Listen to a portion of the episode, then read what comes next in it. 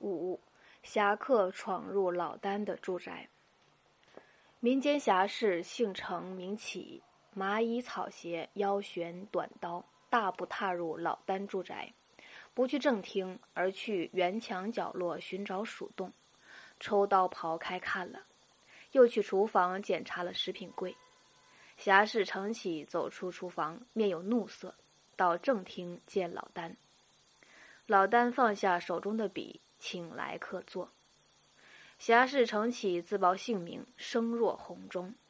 他以问罪的口吻说：“久闻大名，都说你是当今圣人，所以我不远千里来见你。一路小行夜宿，走了百天，双脚磨起水泡，水泡磨成血泡，一层层剪皮呀，一天也不休息，奔命似的跑来参拜圣人。”现在我总算把你看透了，你不是圣人，你不是。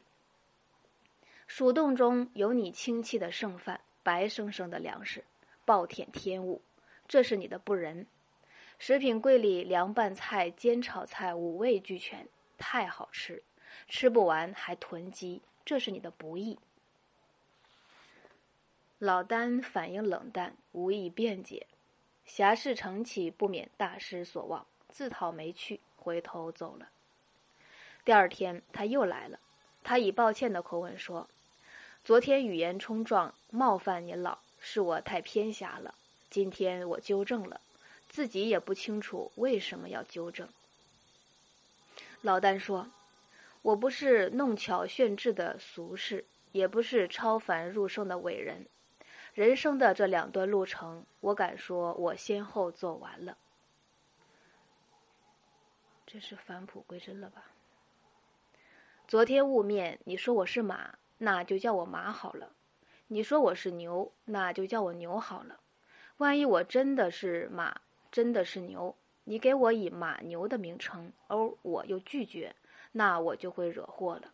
是马是牛已经犯错误了，拒绝马牛的名称便是犯了双重错误，所以会惹祸。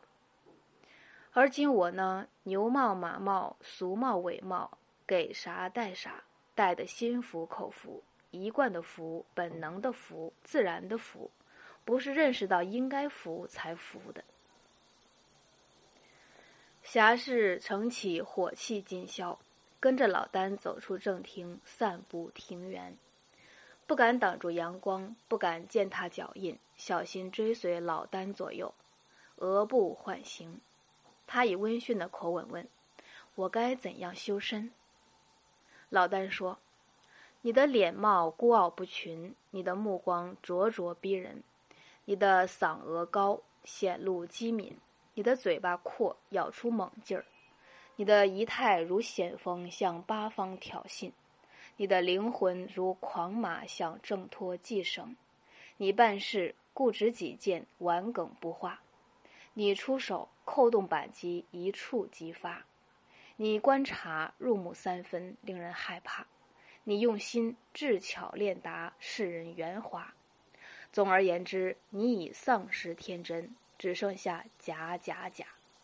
修什么身？告诉你吧，有人来自边境，姓切，名扒。